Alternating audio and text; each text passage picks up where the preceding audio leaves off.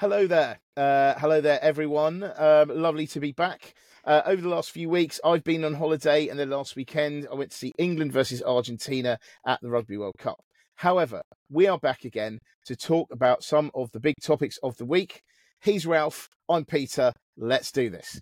This week, we're going to talk about, firstly, UK recession fears. Secondly, China's slowdown.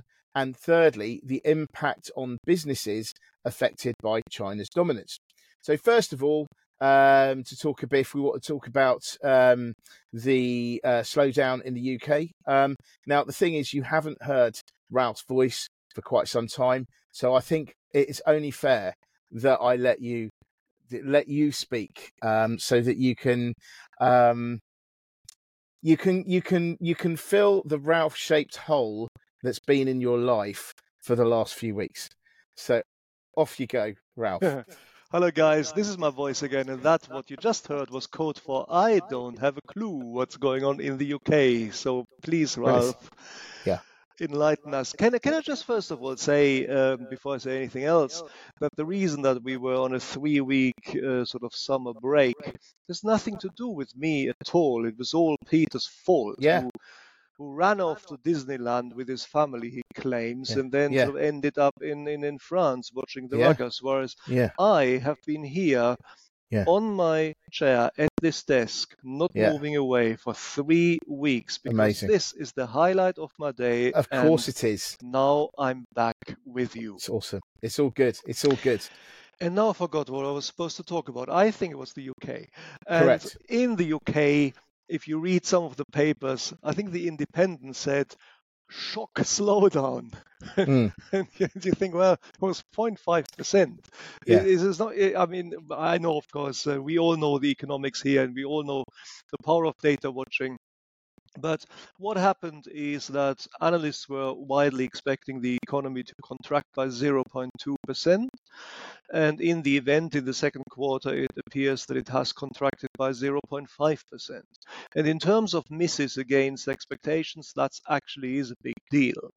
Um, the stock market, on the other hand, looking at the FTSE 100, wa- well, I wouldn't exactly say they were taking it in their stride, this news, but if you actually look at it over the last month, they were, they, the stock market was slowly recovering.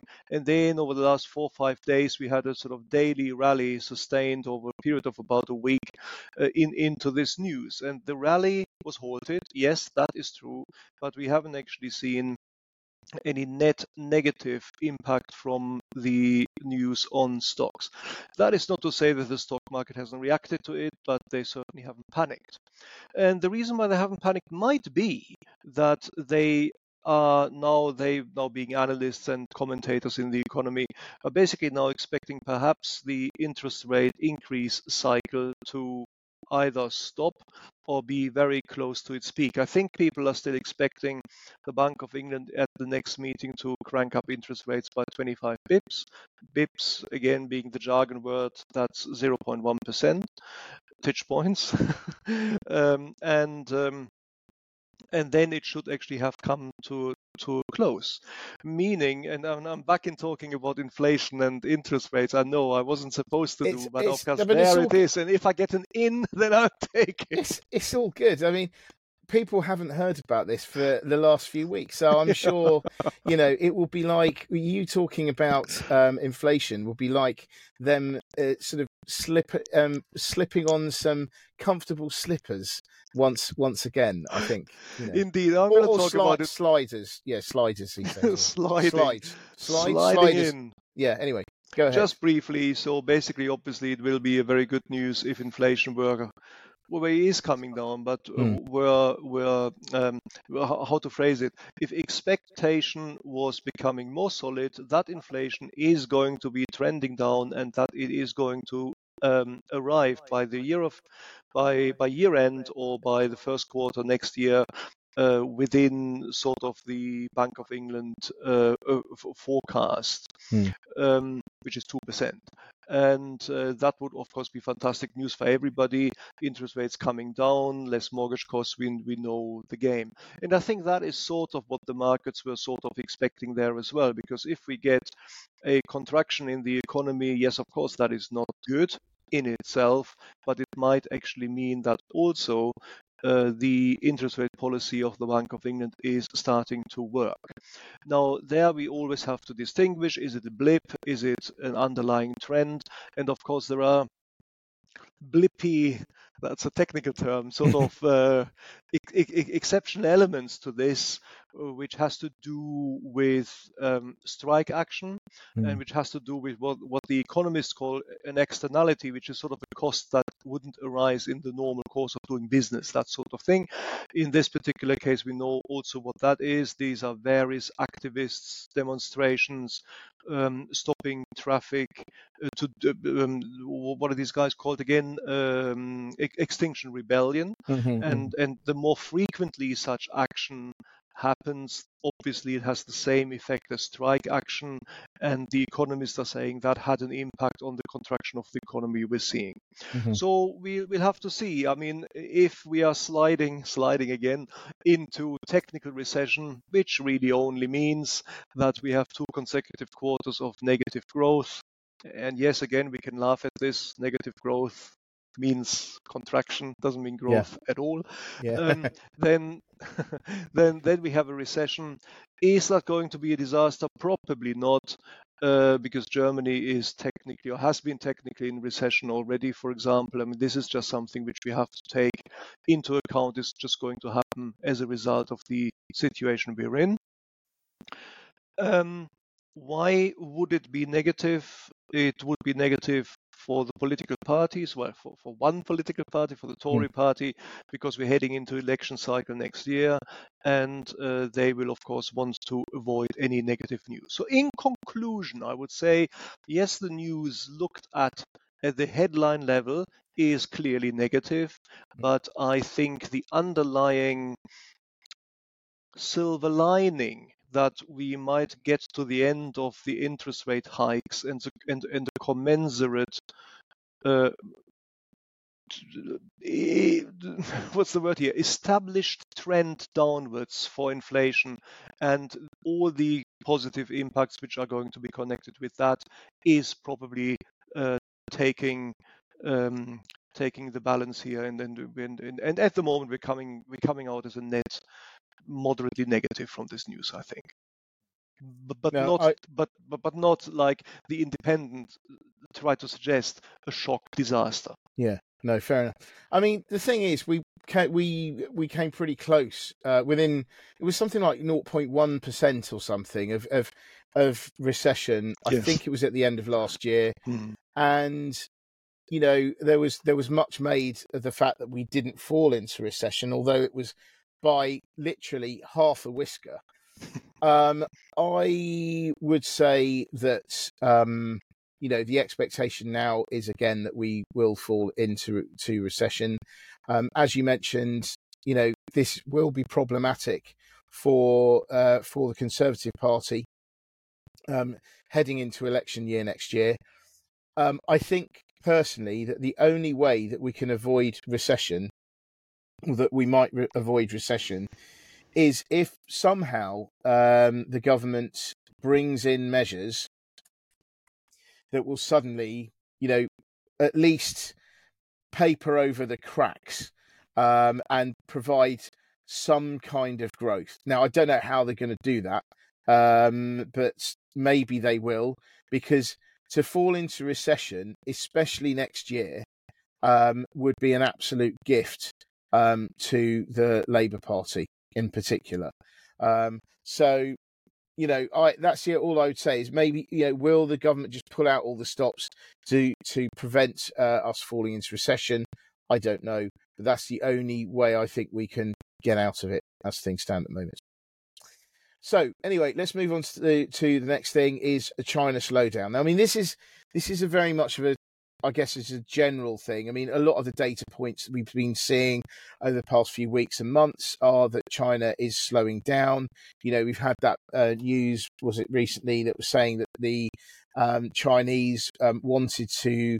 Uh, the government was telling observers, um, you know, like economists and things, not to um, uh, dwell on the negative. Um, also, it stops giving out figures of youth unemployment because they're so high.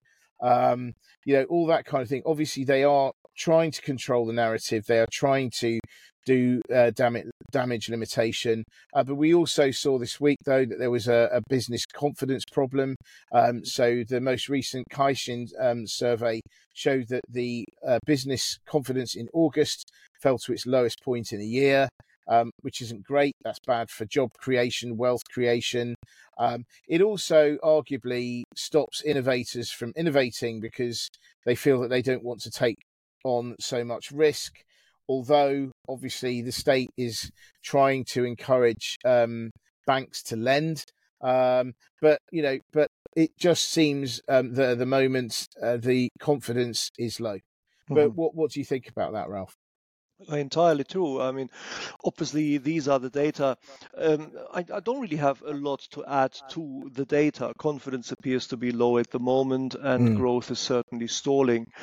Maybe just um, less as an opinion piece from me, more maybe just a little bit of framework of where the Chinese economy stands in the mm. world and where it comes from and what we are actually looking at here. Mm. Because it is a phenomenal uh, um, country, I have, I have to say.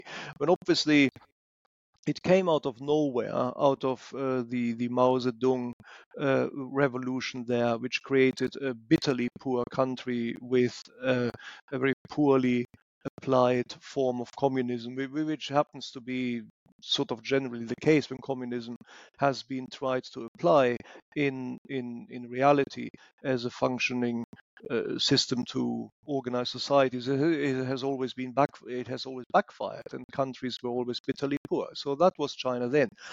And then uh, with the advent of uh, other um, politburos and of course notably xi jinping um, they injected I'm, I'm going to call this free market economy for now, principles into their otherwise still um, state state communism uh, led system, and that has been the engine for the growth we've been seeing. So that was the masterstroke.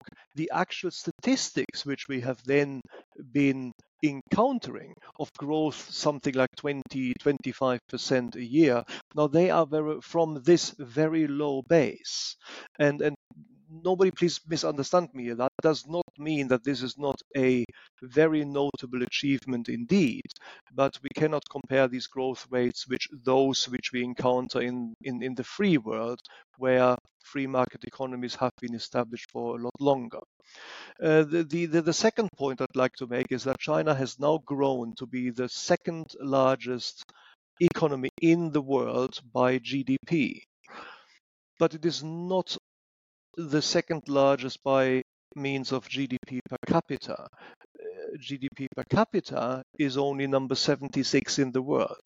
So there is a stark difference between GDP in general, number two, and GDP per capita, uh, which you can sort of see as a measure of what actually trickles down to the average person in the street, and that is number 76. Now, in other words, and everybody knows this, of course, I'm just uh, saying things which everybody has, has heard before, just to focus our minds on it.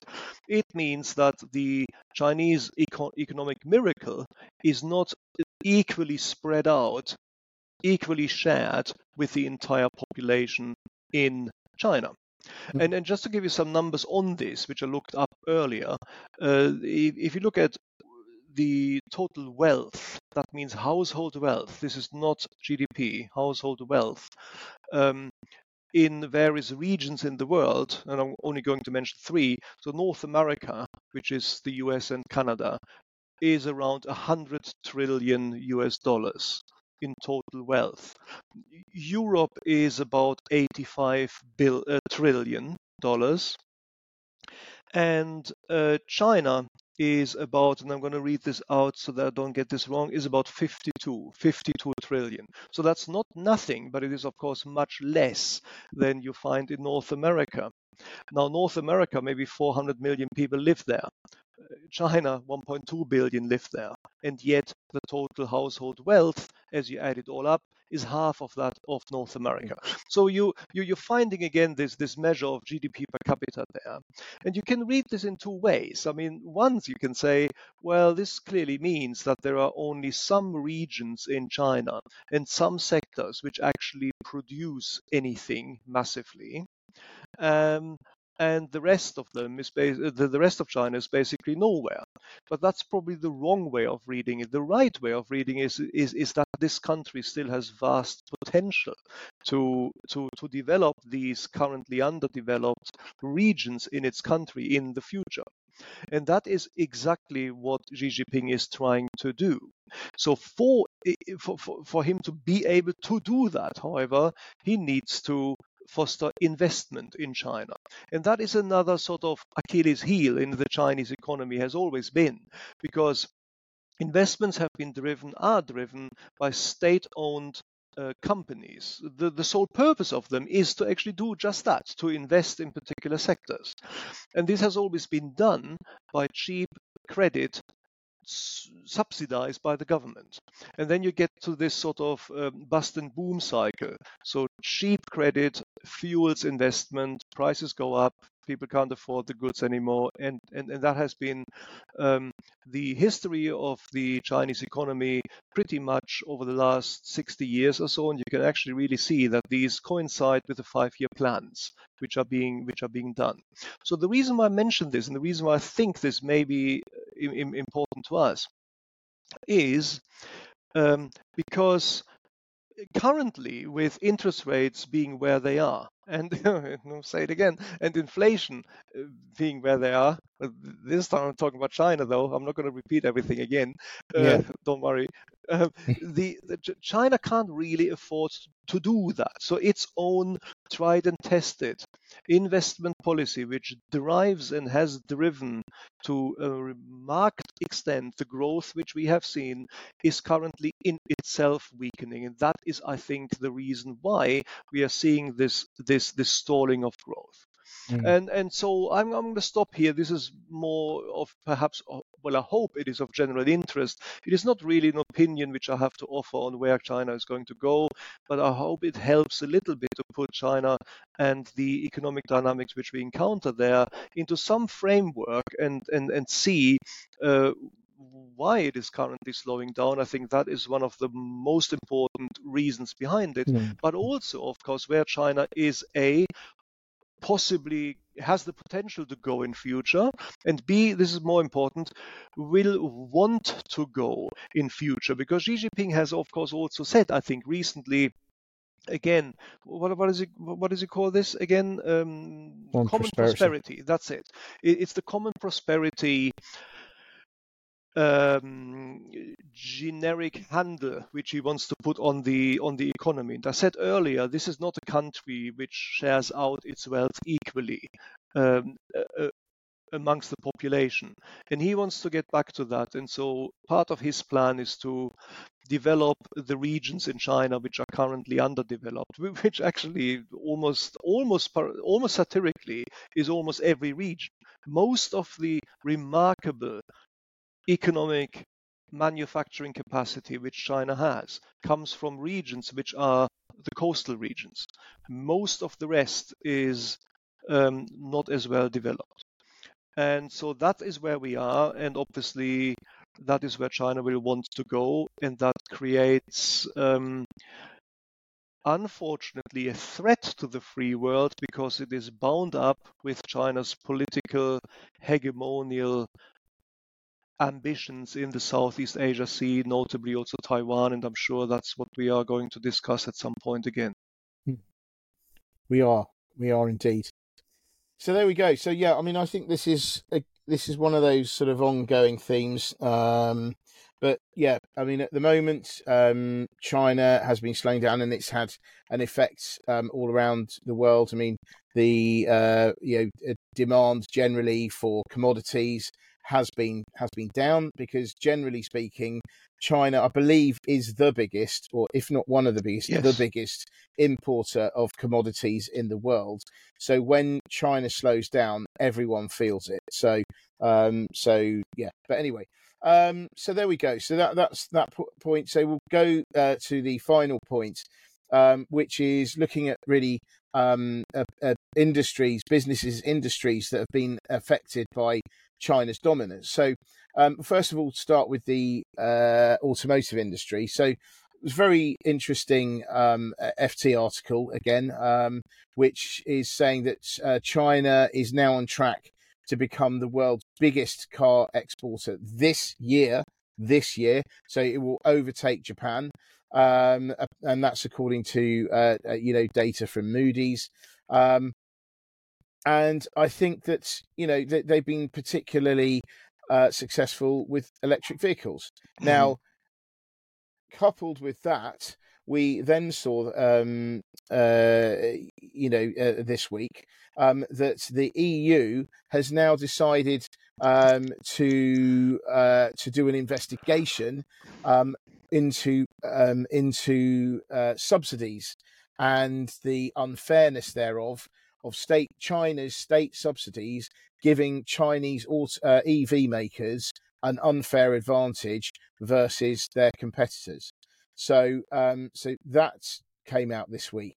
That's kind that is a bit of a shocker because of course if it does if you follow this through if they find that um, that ch- Chinese EV manufacturers have received excessive profits, uh, sorry, excessive um, help and in the form of subsidies from the government, then they are going to put tariffs on um, uh, on Chinese import or car, Chinese car imports. Mm-hmm. mm-hmm. Now that could be 10, 15 percent, who knows?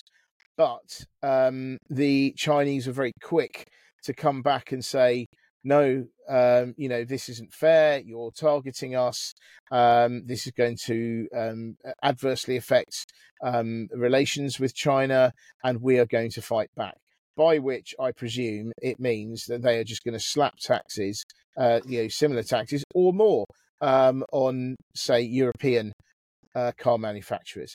Now that is going to be very painful I think, because you've got companies like VW and um, BMW um, who are very serious operations in China and get a, a big chunk of their revenues from China. Mm-hmm. So, um, so yes, I mean, this is a this is a, a you know this is a major thing.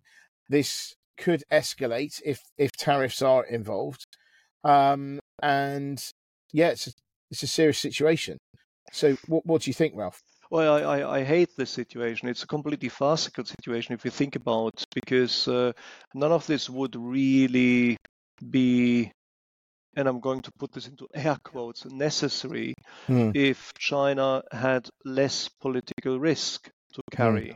Mm. We we are always dancing around this uh, possibility that China might actually invade Taiwan with the cataclysmic consequences that would have for the free world mostly, and I'm just going to mention this in parentheses, we're not talking about this today, but mostly or also because Taiwan um, is smack in the middle of one of the most important sea trade routes uh, between the, the, the, Western and the Eastern uh, hemisphere.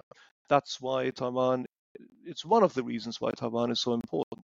And clearly, uh, a Chinese emboldening hegemonial force as a emerging leader of a consolidating autocratic world is something which of course the free world would also be concerned about. And these concerns are we, we, we can't disentangle the, the, the it's, it's, like a Gordian knot. We can't cut it.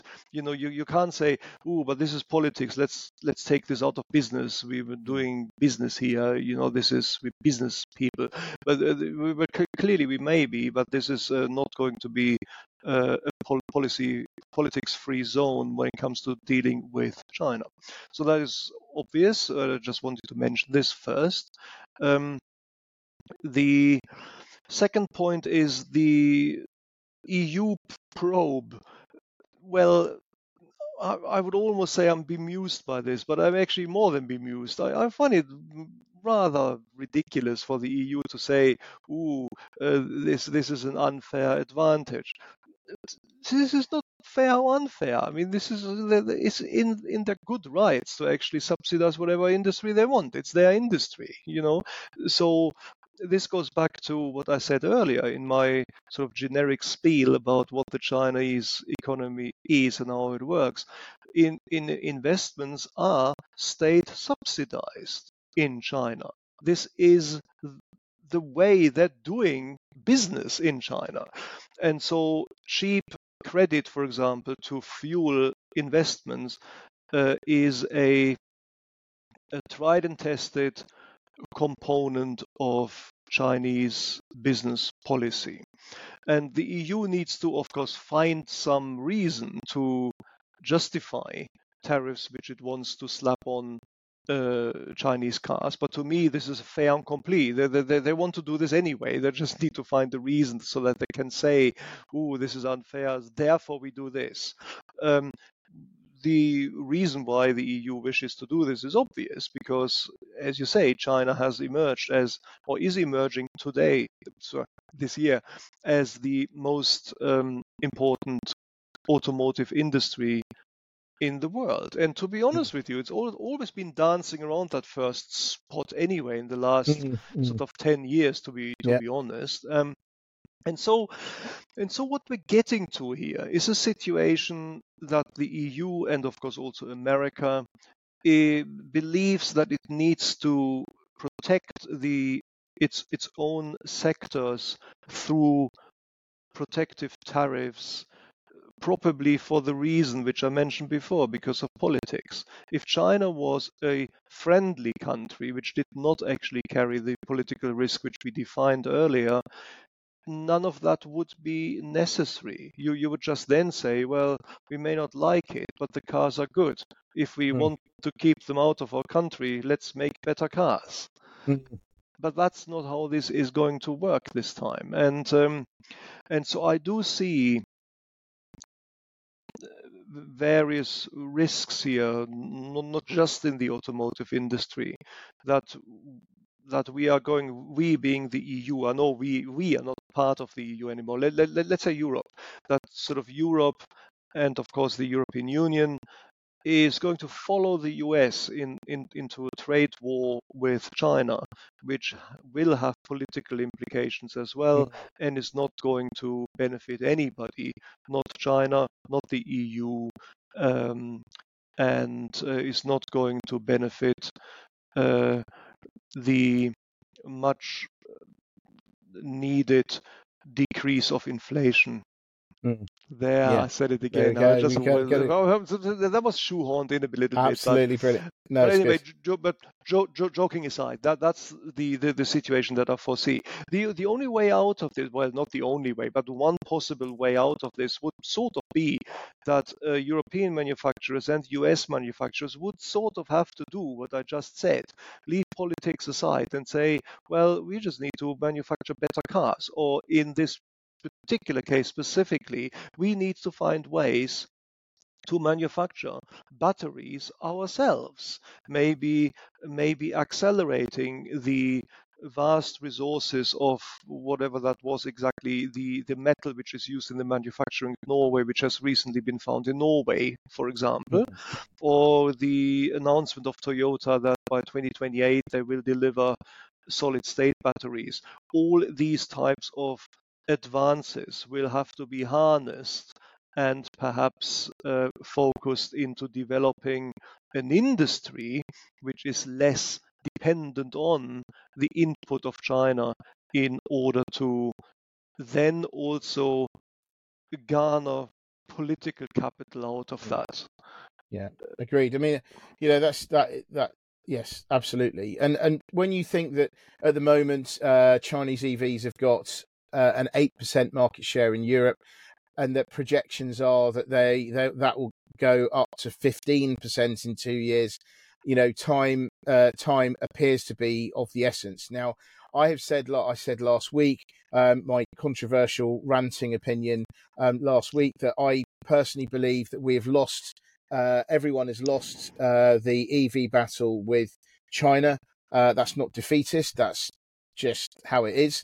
Um, they've got you know ninety percent. They've got control of ninety percent or or more of the world's raw materials and refining um, for batteries. They've got the biggest battery manufacturer in the world, uh, in CATL Um, they've got, uh, and then all of their um, their EV makers are doing incredibly well in the domestic market, and they're wanting to do well abroad. Hmm. So, you know, I personally believe that what needs to be done here is we need to sort of uh, acknowledge um, China's superiority here, and then put all our, or you know, put suddenly put a lot more effort and money into alternative, as you say, technologies that that mean that we are less dependent um, on on you know on China. That's going to take a while, but I think that it needs to be done. Otherwise, we'll be in the same position that we were when, um, for instance, I don't know, 10, 15 years ago, um, we that uh, you know Europe did have capacity with regard to solar panels, but then just China completely obliterated um, the whole market. So that is going to happen again. And it's ridiculous because if we've seen it already happen, mm-hmm. why are we letting it happen all over again? Uh, well, I, I, in, indeed. I mean, I think it's I think it's arrogance on on the part of the the companies involved because they clearly thought, oh well, ch- not treated China seriously enough but now they should. And, you know, we need to sort something out here. Not saying I'm not against China. I'm just saying that if we want to actually compete with China, we've got to do something drastic. And yeah. that drastic action is, you know, going to, you know, hydrogen fuel cells, um, synthetic fuels, you know, that sort of thing. Well, in, indeed, I, I, I just feel as if we are, well, we too as well, but uh, we as as as as the free world perhaps are discovering this maybe slightly late, and it, it, it wasn't exactly a mystery, was it? I mean, the automotive no. industry, we were, we were just singling this one out now for the mm. chat. Uh, the automotive industry has been a, a, stellar success in, in, in mm. China, mm. and it has been and, and, not just since yesterday. That's been going on for the last ten years, mm. uh, maybe fifteen. Let, let's let's say ten solid years, mm. definitely. And so where we are now is you see if you if you follow me uh, just uh, for, for a moment into my thoughts here i know from the point of view of an economist this may sound slightly naive but if if you think about this like this okay we don't like chinese cars because we're worried about our own so we're going to slap tariffs on them uh, that will make them more expensive, and we're hoping that people are going to buy our cars instead. Um, that that will always backfire, by the way, for the very reasons which you mentioned, because China will then do the same and reciprocate, and then trade trade comes to a halt, and that's not good. So if I wish to actually protect my economy and make sure that more domestic cars are being bought than foreign cars, what I can also do, in, I, I, I can I can lower the price for my own cars if you think about it, that will have the same effect because then will people buy my cars rather than the other ones, which are then also more expensive. It's, it's the same effect as tariffs. But of course, it's naive because you can't do it. You, you can't just simply lower the price because clearly the price is the price for a reason. And it's not it's not because evil industrialists want to line the pockets. It's because they the profit margins are calculated uh, so that you get an optimized sale given the costs which you incur. Um, so everybody knows that. So we can't do that. But what can we do to get an equivalent incentive? We can't lower the price, but we can increase the quality of the product for the same price over the in, over the quality of the product that we can buy abroad. And I know that sounds very much theoretical, but it sort of chimes exactly with what you said. This is technological progress and technological advancement. And unfortunately, that also will have needed to start a good 10 years ago. And in you know, in, in, in pockets, it, it of course has, but I do wonder whether we are, we, whether we're putting our uh, um, money on the on, on the wrong horse. Uh, hydrogen is also something which I think we would need to actually look at and fuel some more investments into. But if we're staying with electric vehicles, I think we need to um, accelerate and focus on the opportunities that we do have, and I mentioned them before. Norway is one, which is the raw material found there, and uh, Toyota's solid state batteries is another one. Fusion technology to create the electricity for the EV batteries is a third one, etc. But it is going to be a tough um, a tough uh, time ahead. I'm I'm Mm. afraid in terms Yeah. of the global economy. It is. so uh, we shall just quickly finish on um, another example um, of this, where where uh, China is asserting its dominance.